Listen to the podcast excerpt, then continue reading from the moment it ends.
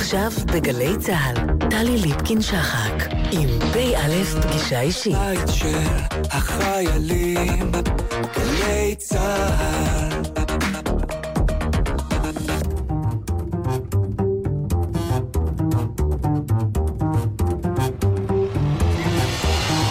שלום לכם. ערב טוב, פגישה אישית. הערב משולשת לרגל היום הבינלאומי למאבק באלימות אה, נגד נשים. לפני שש שנים בדיוק נפגשנו כאן, באולפן ביפו, כמעט בהרכב הזה. עברו שש שנים, נדמות כנצח. מאז אה, הלבינו שערות ראשינו, חלק מאיתנו לפחות. ידענו מכאוב וצער וגם שמחות. אבל בנושא שלשמו התכנסנו אז, ושוב אנחנו נפגשות עכשיו, במאבק באלימות נגד נשים, כאילו לא עבר רגע, או שכן. עברו השנים ועוד קורבנות, 20 או 21 במספר כבר השנה 2018, ואין ספור קורבנות בנפש הפגועה, ומעגלי הכאב ומעגלי האלימות נמשכים. יכול להיות שעבודת הקודש הזו היא סיזיפית, שאין תשובה טובה, ננסה לענות באמצעותכן. הציגו נא את עצמכן, ראשונה, שלומית לוין. אני עובדת סוציאלית, פסיכותרפיסטית, עובדת בתחום של אלימות במשפחה כבר קרוב ל-30 שנה, מהם 20 עם מרכז גליקמה של נעמת. עושה עוד כמה דברים, אבל אנחנו היום בעניין הזה, אז אני חושבת זה מספיק. עורך דין הדר מטר. אני יועצת משפטית כבר uh, חצי יובל במרכז uh, גליקמן, שזה מרכז לטיפול ולמניעת אלימות במשפחה, וגם מקלט לנשים מוכות.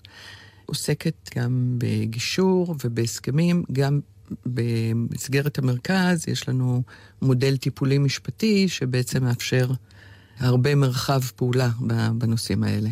אה, אורית טירון, פרשתי לא מכבר, 28 שנה בנעמת, עדיין חיה, נושמת וחושבת על הנושא של אלימות במשפחה. עובדת אה, סוציאלית, אה, בהכשרתך אורית טירון, מי שניהלה את מרכז גליקמן למניעת אלימות במשפחה. על משמעויותיו, כפי שכבר uh, הזכרנו, גם uh, מקלט uh, לנשים uh, מוכות. אז אנחנו לא משחזרות את השיחה מאז, אבל אנחנו בודקות איפה אנחנו היום uh, ביחס לשנים שעברו, גם ביחס לשנה האחרונה. לצערי הרב, אני לא חושבת שחל שינוי מהותי בהתייחסות לנושא של אלימות במשפחה, ולצערי הרב, כמובן, אנחנו מדברים על, בהחלט על משאבים שמקצה מדינת ישראל להתמודדות עם התופעה. אני כן יכולה לומר שלשמחתי, שאני חושבת שיותר ויותר נשים נפגעות אלימות פונות לקבל עזרה. ואנחנו עכשיו שמות את הדגש לאו דווקא על המקרים של אלימות פיזית שהיא מסכנת חיים, אלא אלימות נפשית, טרור, שליטה, אה, השפלות, העלבות, אה, בעצם הרבה מאוד נשים אה, חיות אה, בתחושה שכל עולמם סגור ויש מי שולט ומי שמנהל אותם ומי שמאיים עליהם, חיות בפחד ובטרור. שלומית. עברו שנים ונשים ממשיכות להירצח, המספרים לא קטנים. אה, אני רוצה להאמין שמה שאנחנו עושים אולי מקטין את המספר שיכול היה להיות ללא העבודה שלנו, אבל אני לא בטוחה בזה. נשים עדיין חיות בפחד רב מאוד בדלת אמותיהן, מאוד קשה להן גם להראות את האלימות הזאת, להוכיח אותה, הן נדרשות להוכיח, זה דברים שקורים, נסתרים מן העין של הציבור, אה, יש הרבה בדידות סביב זה, יש הרבה ילדים שסובלים, שהם יהיו הדור הבא של הקורבנות והמתעללים.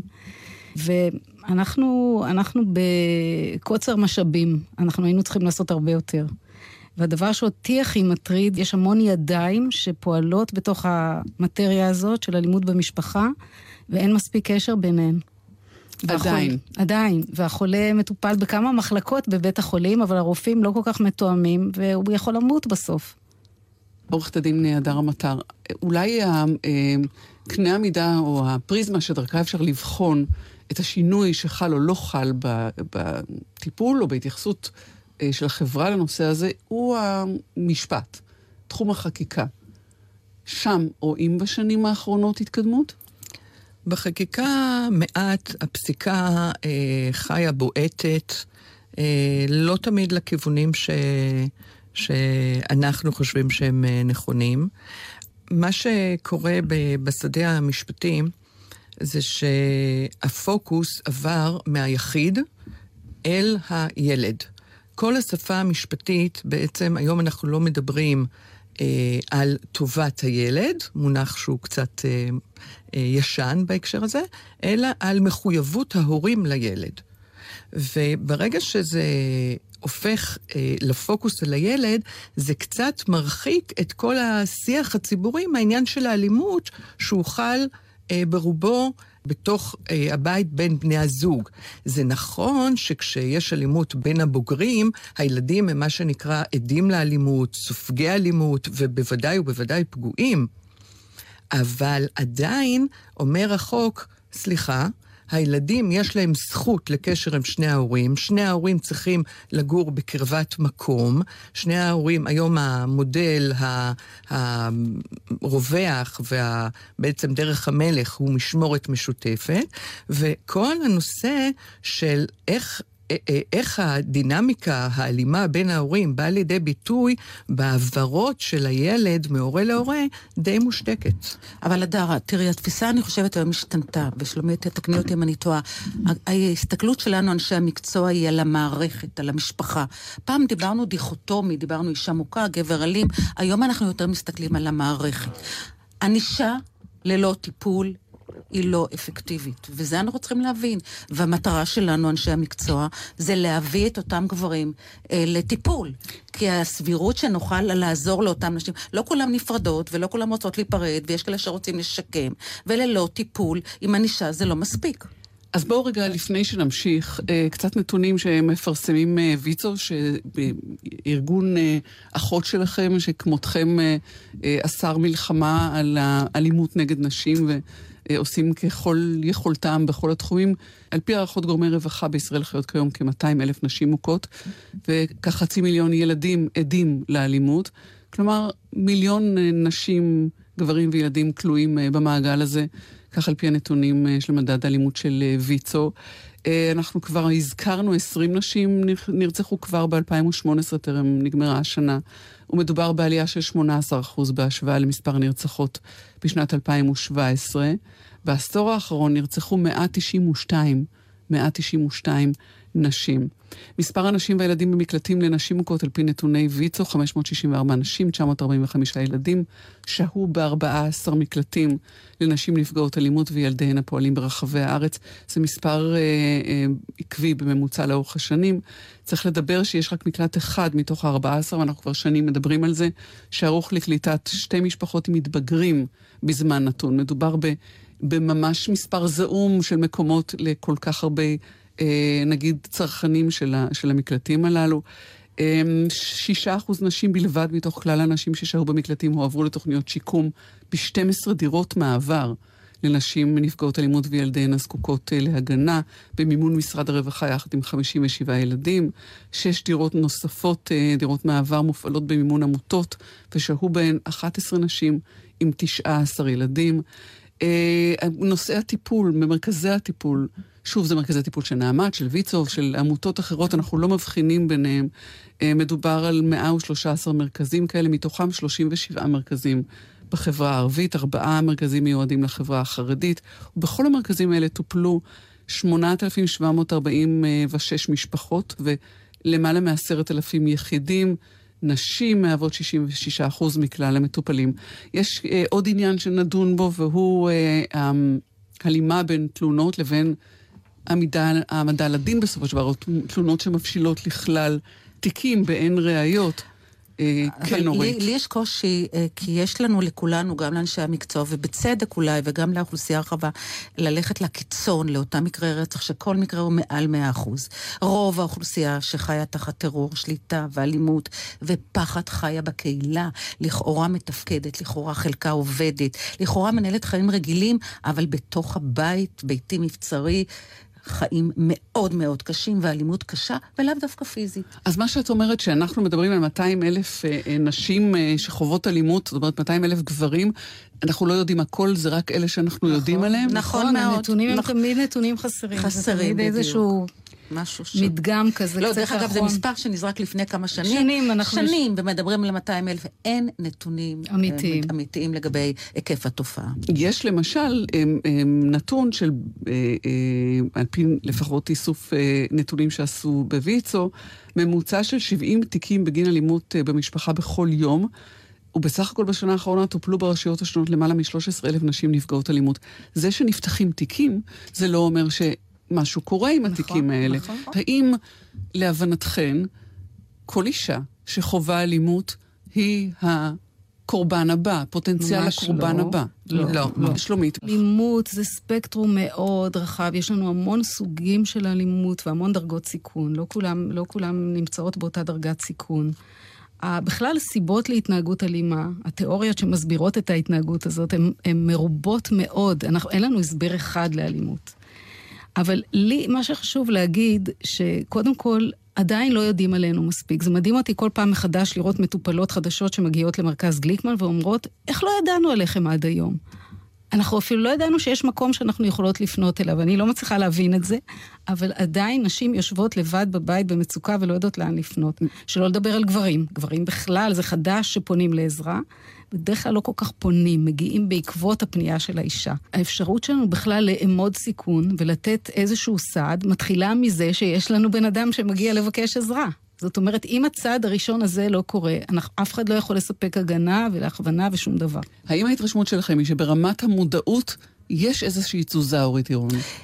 לדעתי לא מספיק. והמודעות לא מספיק שתהיה אצל אותן נשים או אותם גברים. אני כן אדבר אה, ב- לגבי שני, שני המינים. אני חושבת שהמודעות של מערכת המשפט, אני מודע, המודעות של רופאים, אחיות, אנשי מערכת הבריאות, יש חובת יידוע.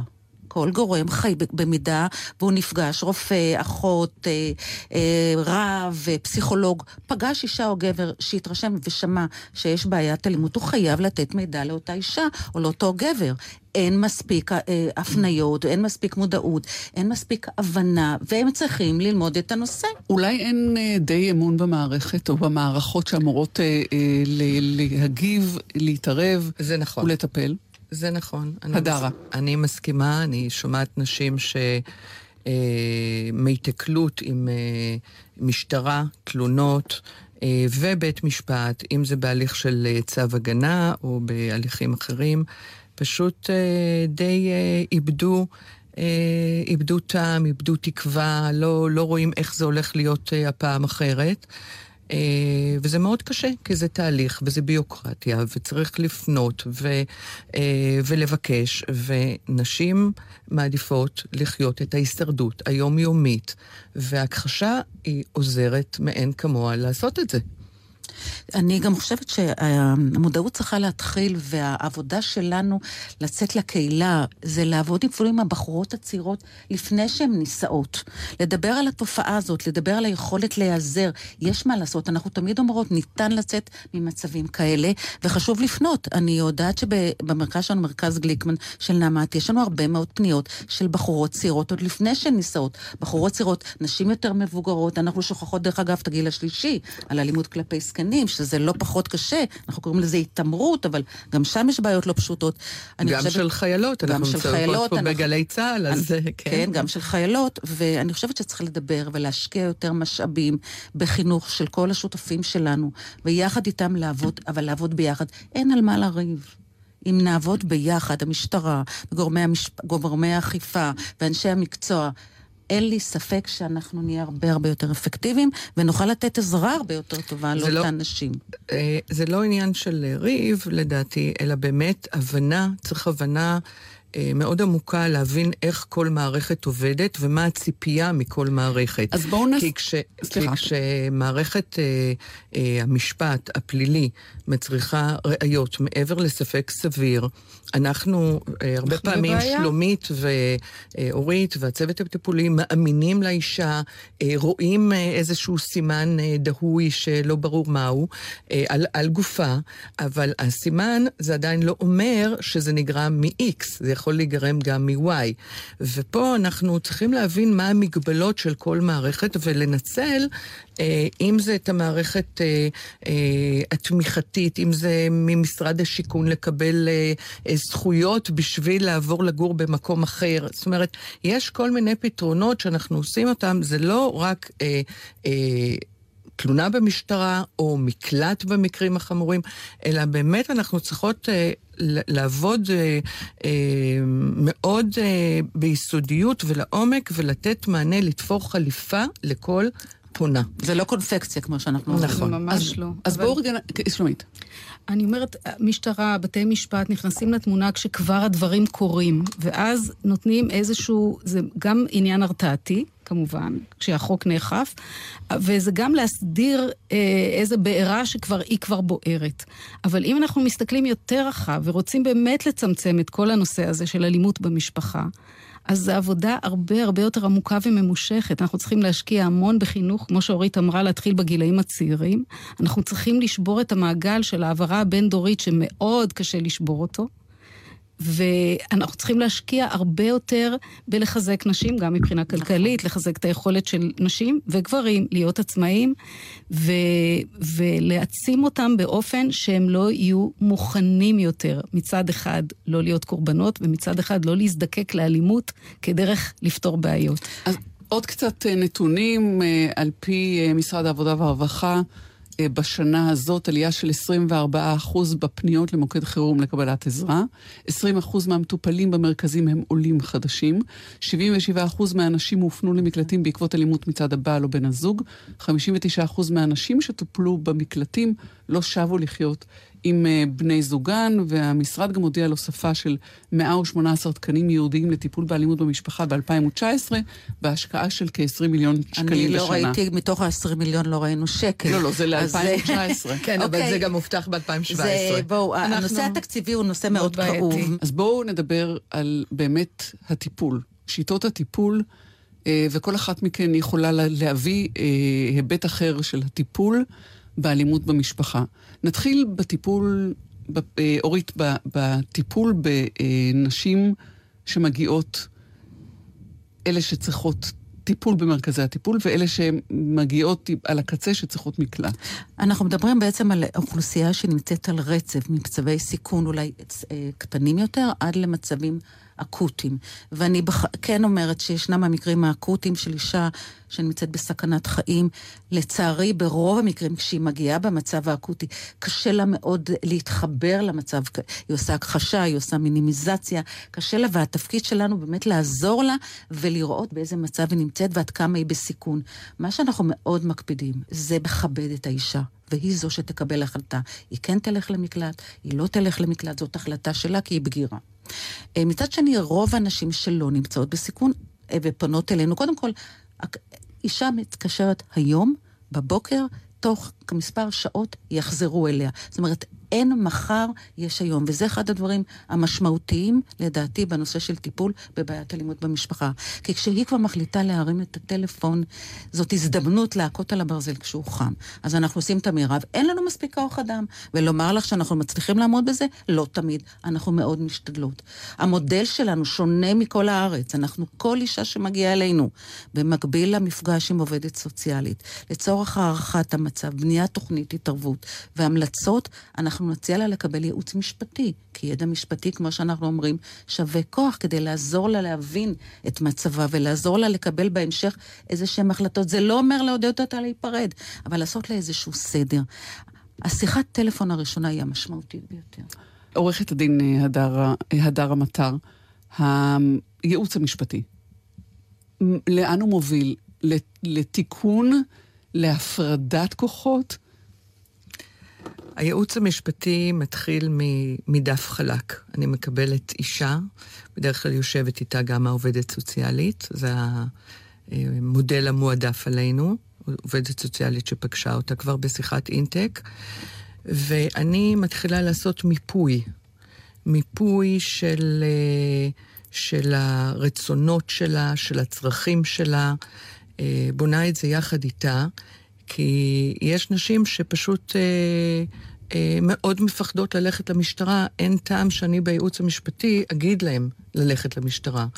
אה, הייתה אצלי פעם אה, אישה, אה, מורה אה, בכירה באחד מבתי הספר, פחדה מאוד ללכת למשטרה, היה לה שבר ביד. אה, ואני אה, ביקשתי מהחוקרת, למרות שזה לא מקובל, לבוא אלינו, אנחנו נמצאים לא רחוק מהתחנה ויש לנו קשרים אה, טובים איתם, לבוא אלינו ולקחת את התלונה אצ, אצלי בחדר. הגיעה השוטרת, ישבה אותה אישה,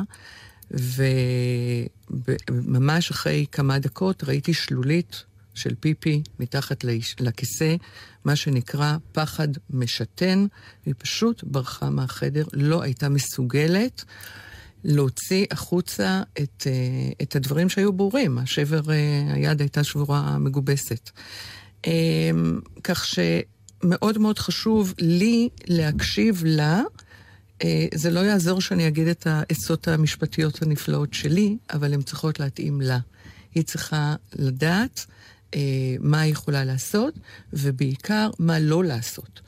אה, כי אם אני אתן ייעוץ משפטי שיכולה לתבוע מזונות, ויכולה לתבוע משמורת, ויכולה לעשות כך, ויכולה לעשות אחרת, אה, בלי שתהיה אה, התייחסות ל, ל, לרמת הסיכון, כי רמת הסיכון זה דבר שהוא לא סטטי, הוא משתנה, ואנחנו יודעים שהליכים משפטיים בכלל, ו, וב, ובפרט הנושא של רצון לפרידה, הוא מנבא סיכון, אה, ואנחנו מתייחסים אליו אה, מאוד מאוד בזהירות. ולכן הצעדים צריכים להיות מאוד זהירים.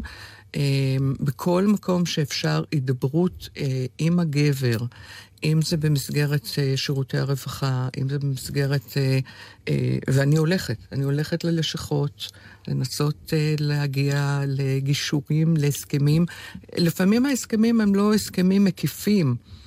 או גדולים או, או, או כוללניים, אלא רק נ, נקודה ספציפית. יש חג, מה קורה עכשיו יהיה ב, בערב חנוכה? האם ה, אה, הילד שילך עם האבא ילך ב, בשמחה ומתוך הסכמה של ההורים, או שהוא יגיע לגן האבא ויחטוף את הילד?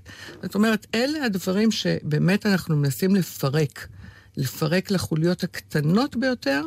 ולתת מענה לכל דבר בנפרד. אבל זה הדר, סליחה שאני אומרת, אבל אחד הדברים שחשוב לנו להדגיש, גם כאנשי מקצוע וגם לך כעורכת דין, זה החשיבות שלנו להכיר את הגבר, להבין, כן. לשמוע ולנסות לגייס אותו לטיפול. וזה הרגע שאני פונה אלייך, אה, שלומית לוין. אורית הקדימה אותי. אני רציתי להגיד שקודם כל, אנחנו לא מטפלים רק בנשים. המרכז שלנו פתוח לנשים ולגברים כאחד.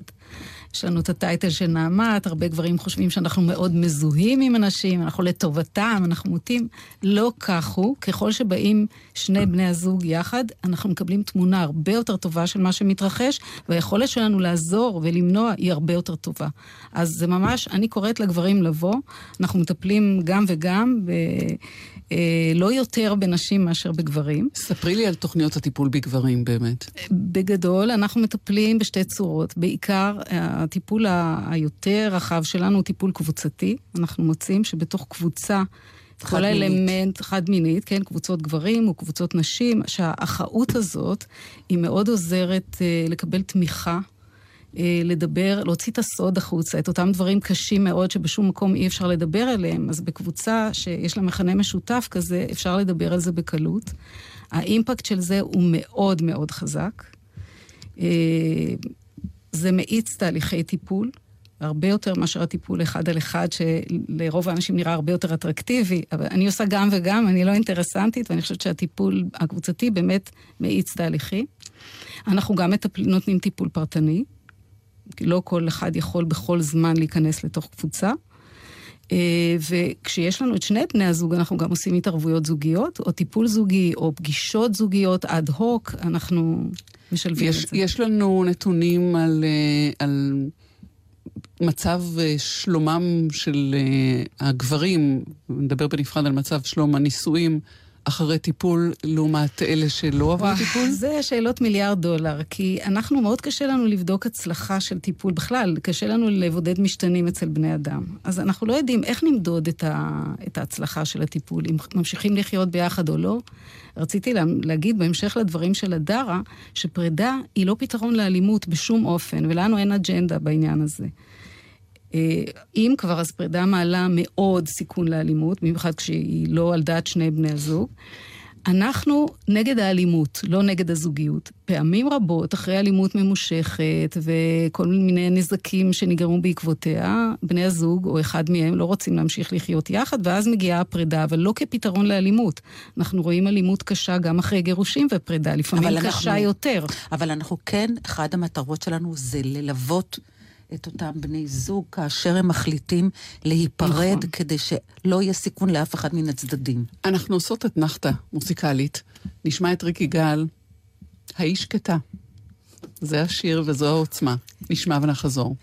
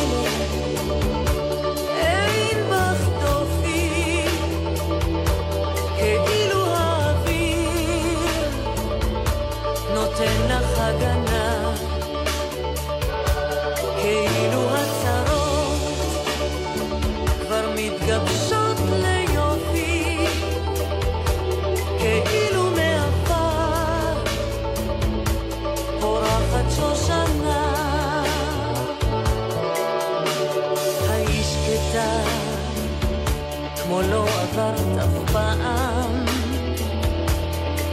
כמו לא היית צרימה בנוף המטופח, כמו ראית כף יד בתוך אגרוף הזעם,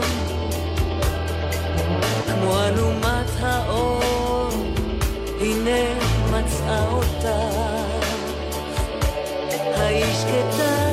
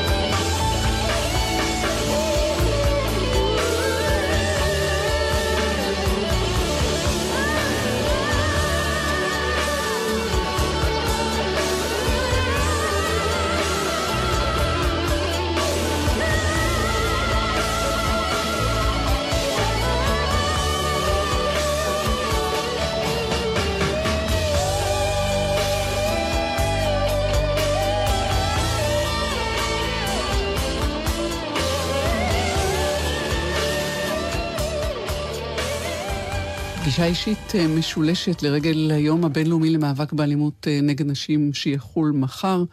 אנחנו נפגשות פה אורית טירון, לשעבר מנהלת מרכז גליקמן אה, למניעת אלימות במשפחה בתל אביב, עורכת הדין הדר מטר, יועצת משפטית במרכז גליקמן, ושלומית לוין, מטפלת בגברים מכים ובנשים מוכות, ילדים שחווים ועדים לכך.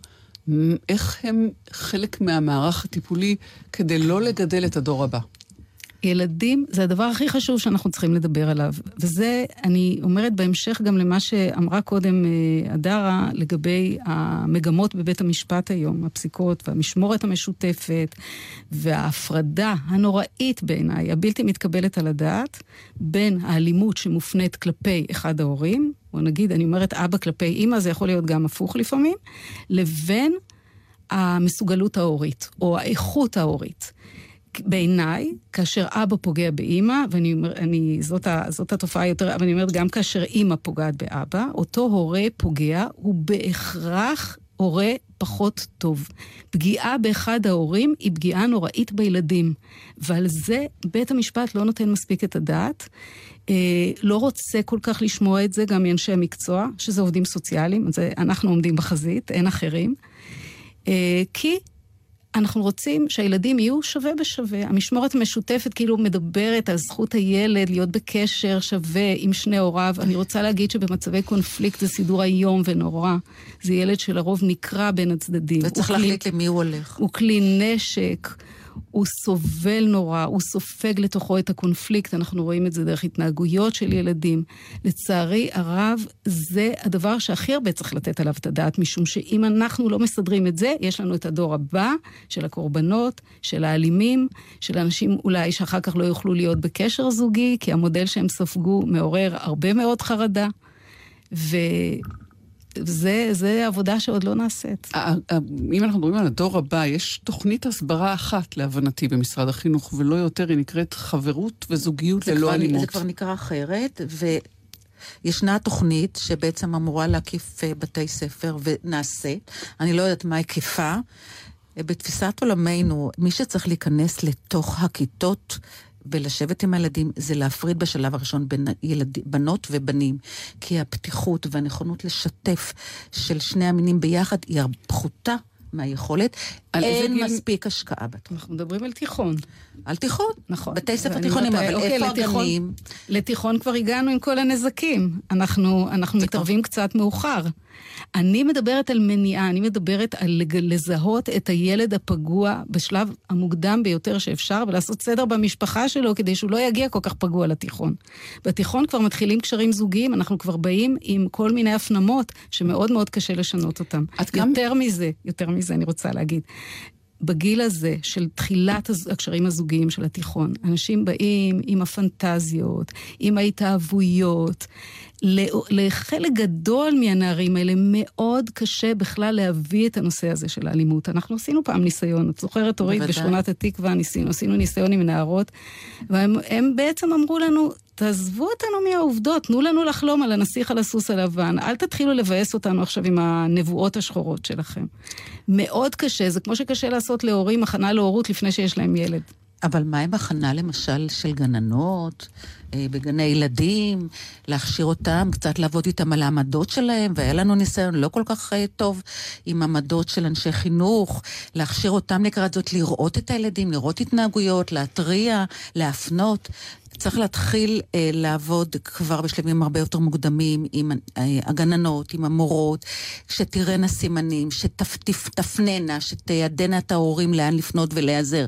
כי ככל שנעשה את זה מוקדם יותר, ככה היכולת שלנו לעזור היא גבוהה יותר. מכיוון שאנחנו מדברות אה, אחרי שנפגשנו לפני שש שנים סביב אותו שולחן אה, עצמו, וחלו שינויים בחברה הישראלית בכל כך הרבה רמות, החברה החרדית למשל, שעברה תהליך ועוברת תהליך, והנשים החרדיות הן נהוג לחשוב שהן במקום אחר היום, ויש לזה הרבה מאוד סימנים אה, מבורכים. מה קורה בחברה החרדית? אורית. אני לפני מספר חודשים הייתה לי אה, חוויה מעניינת. אה, הצלחתי, אחרי תקופה מאוד ארוכה, ליצור קשר עם רב אה, שאפשר לי להיפגש עם בלניות. והאמת שהייתה פגישה, אני חושבת, מאוד חשובה. אה, אבל נתקלתי, ב, לצערי הרב, בעמדות ודעות קדומות, אה, ולמרות שמזהות וחושבות ויודעות, בזה זה נגמר. הבלניות הן אלה שפוגשות נשים באווירה אינטימית ויכולות ללמוד ולהבין מה קורה במשפחות, בבית? בוודאי, כי אם אישה לא רוצה לחזור, מספרת לי אחת הבלניות שישנה אישה שמדי חודש היא מגיעה למקווה, היא מאוד לא רוצה לחזור הביתה. אחרי שהיא עוברת את הטבילה. היא חוששת מקיום, ובפירוש זה נאמר, מקיום יחסי מין עם, אה, עם בעלה. כי למה? ואני שאלתי, כי למה? כי ייתכן ויש בעיות. יש קרוב לוודאי אלימות. את אותה אישה היה מקום לקחת הצידה ולומר לה, תשמעי, את משתפת בדברים מאוד קשים. בואי, קחי מספר טלפון ות... ותרימי טלפון כדי להתייעץ, לפחות בשלב הראשון טלפונית. אבל השאלה שלי באמת, האם אותן אוכלוסיות משתפות ועושות, ולצערי הרב כנראה לא כל כך. עורכת הדין הדר המטר. כן, החברה החרדית כמובן אה, סגורה, כמו החברה הערבית. החברות הסגורות, קשה להן לקבל את העזרה החילונית המוכרת לנו, ואנחנו חייבים להכיר בזה, אבל כשמביאים לתשומת ליבם של, אה, של אה, קודקודים מאוד מסוימים, כן, כן, יש התייחסות, היא אחרת מאשר אצלנו. אני זוכרת אה, שאיזה רב אה, שפניתי אליו באיזשהו עניין, אה, שהייתה אלימות במשפחה, הוא אמר לי, תני לי לחשוב מה אני עושה עם זה. ואני חשבתי, אוקיי, זה בטח משהו שככה התגלגל מתחת לשטיח. בסופו של דבר, לקח אותו רב, הכניס הביתה. לאותו בית קטן שאותה המשפחה התגוררה בבני ברק, אם אני זוכרת, הכניס אה, אה, שלושה תלמידי ישיבה בסבבים של שמונה שעות, שכיסו 24 שעות ביממה. תלמיד הישיבה, כל מה שהוא עשה, ישב במרפסת הסגורה הקטנטנה, אה, ליד שולחן פיצי עם כיסא, ולמד. עצם הנוכחות של אה, אה, גורם אחר בבית, מישהו ששומע, כי כל העניין של אלימות בתוך המשפחה, אנחנו מדברים על סוד, על סגירות, על משהו שכל אה, אה, אחת חושבת, ולכן אה, דיברנו על ההכחשה, כל אחת חושבת שרק אצלה זה כך, ו, ו, ולכן גם הקבוצות, זה תמיד גורם מקדם.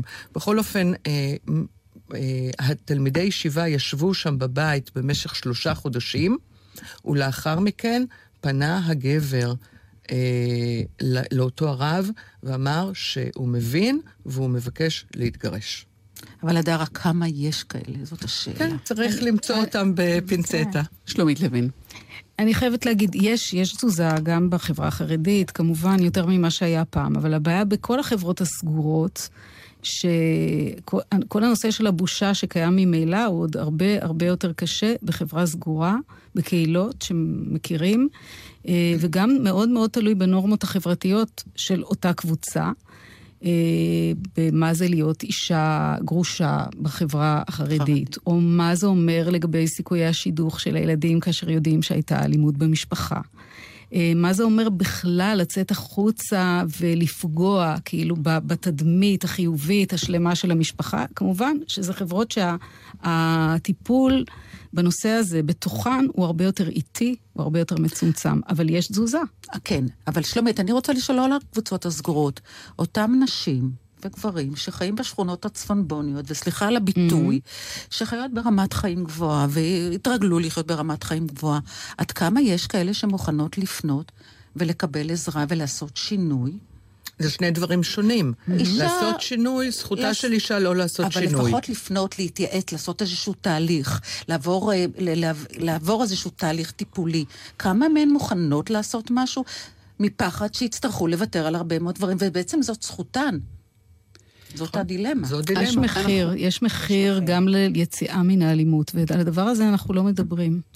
ואנחנו תמיד מוכרים פה משהו נורא יפה. כלומר, לא, לא סתם מוכרים, אנחנו באמת מאמינות, כולנו, שלאף אדם לא, לא מגיע לחיות תחת טרור ואלימות. אבל גם ליציאה משם, היציאה היא מורכבת, היא מסובכת, והיא מלווה במחירים כבדים. יש מחיר.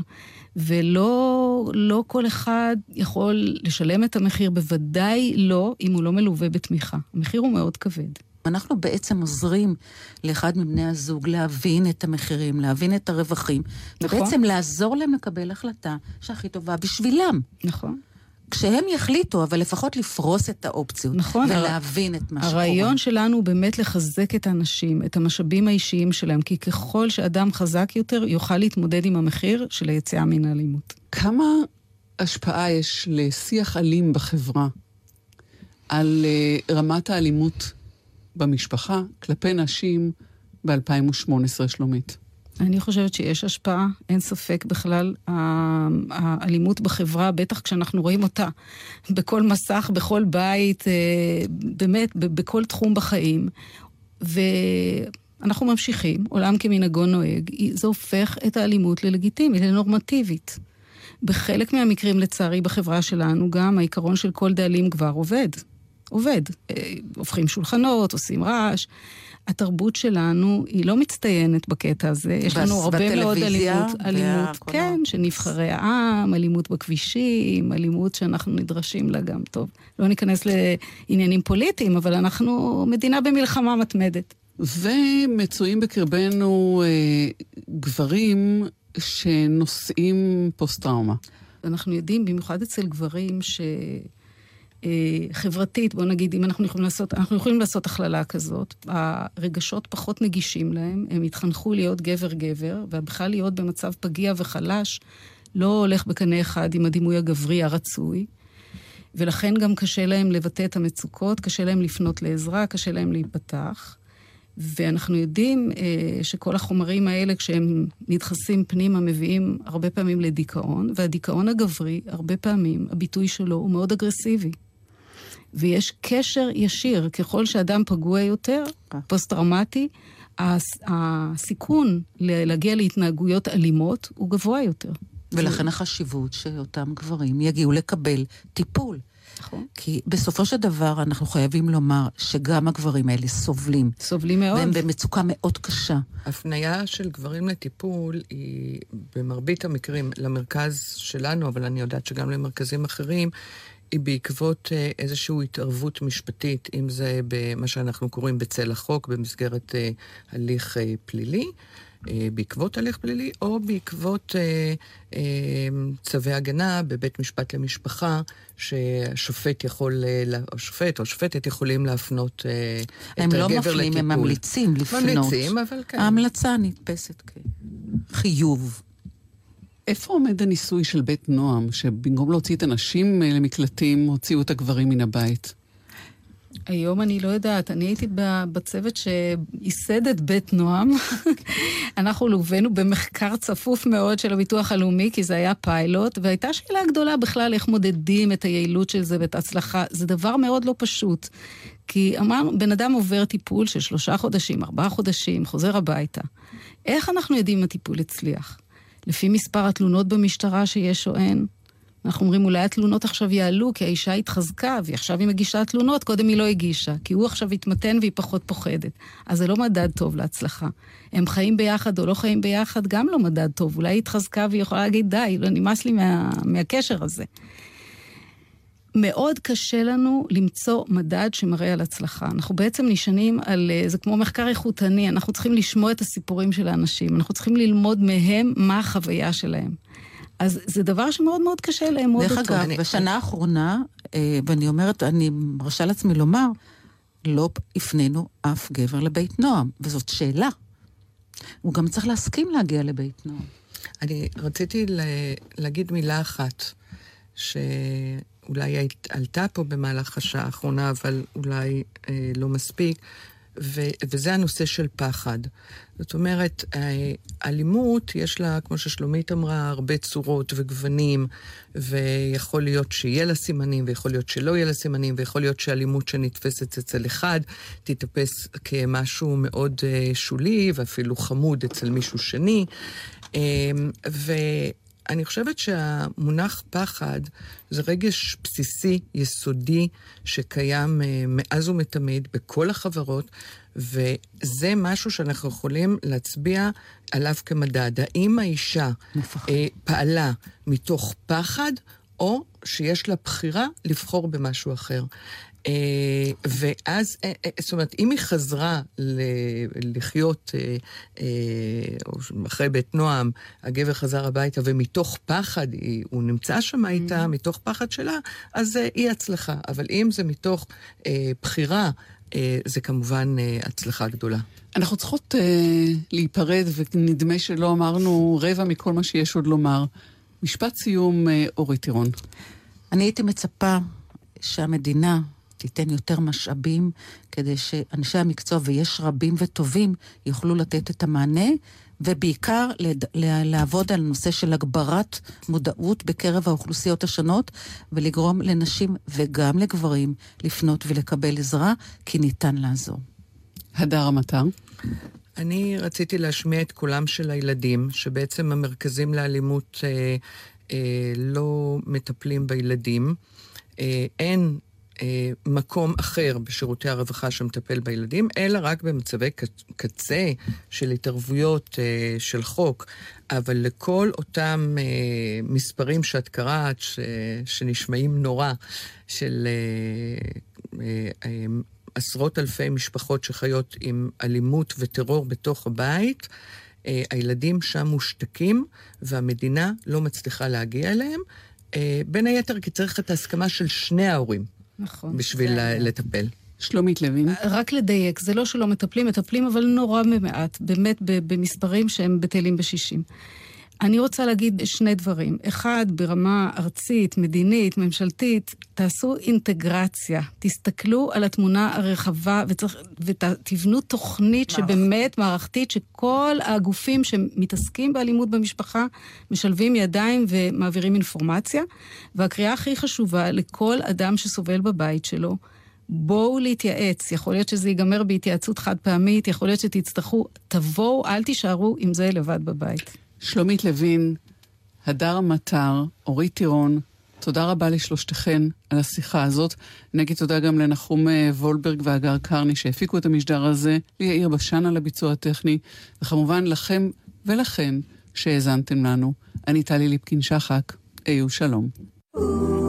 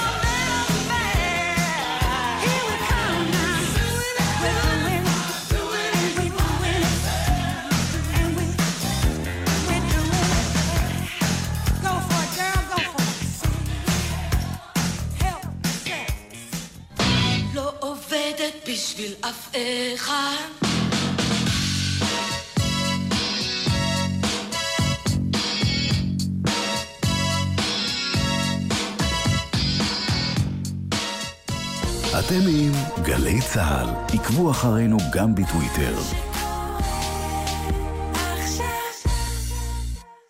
זו אותה נסיעה לעבודה או הביתה בדרך המוכרת, אבל בחורף זה לא אותו הכביש. בחורף, כשהרעות לקויה, קשה לנהגים יותר מהרגיל להבחין ברכב שעצר בשול הדרך. לכן, לא עוצרים בשולי הדרך, אלא במקרה תקלה שאינה מאפשרת המשך נסיעה. נלחמים על החיים עם הרלב"ד, הרשות הלאומית לבטיחות בדרכים.